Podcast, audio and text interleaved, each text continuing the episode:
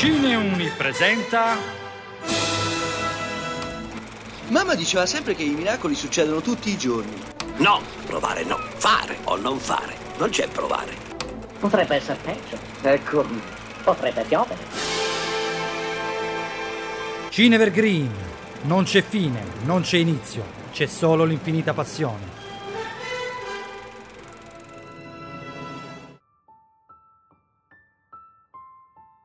È stato definito capolavoro tra i capolavori hitchcockiani degli anni 50. Stiamo parlando di La donna che visse due volte.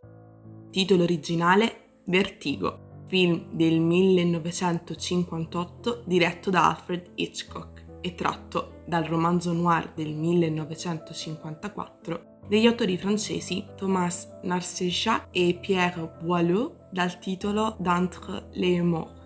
Secondo il sondaggio del 2012 di Sight and Sound per conto del British Film Institute, ha occupato il primo posto come miglior film di sempre, superando addirittura Orson Welles con il suo Quarto Potere, che deteneva il primato dal 1962. Per questo La donna che visse due volte non poteva proprio mancare nella nostra rubrica Cinevergreen, dove vi facciamo riscoprire o scoprire i classici del mondo del cinema, quelli che non passano mai di moda, insomma.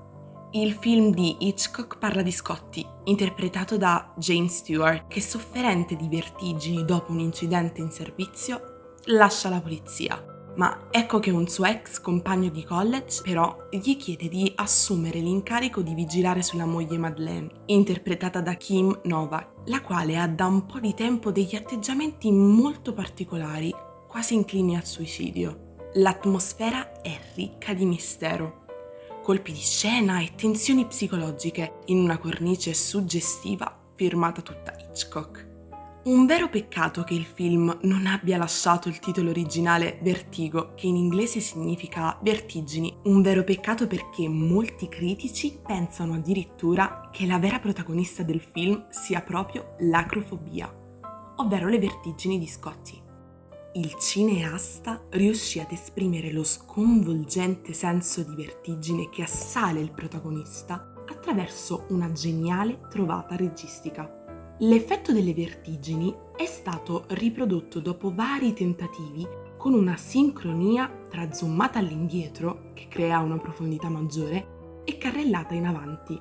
Si trattò, per i tempi, di un'eccezionale innovazione visuale ottenuta con l'uso di un obiettivo zoom, capace di provocare anche nello spettatore un profondo senso di nausea. Da queste dinamiche registiche fu coniato in seguito il nome effetto vertigo.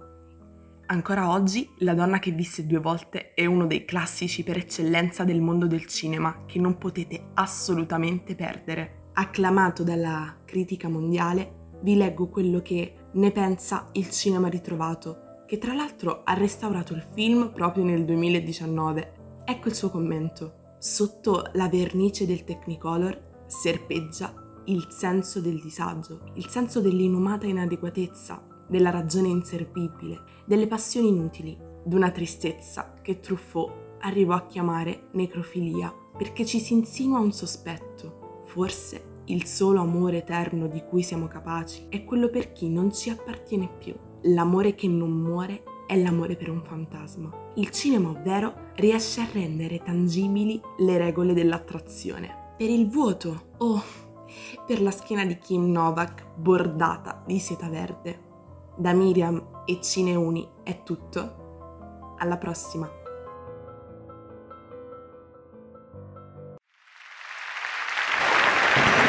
Se non dovessimo risentirci, buon pomeriggio, buonasera e buonanotte.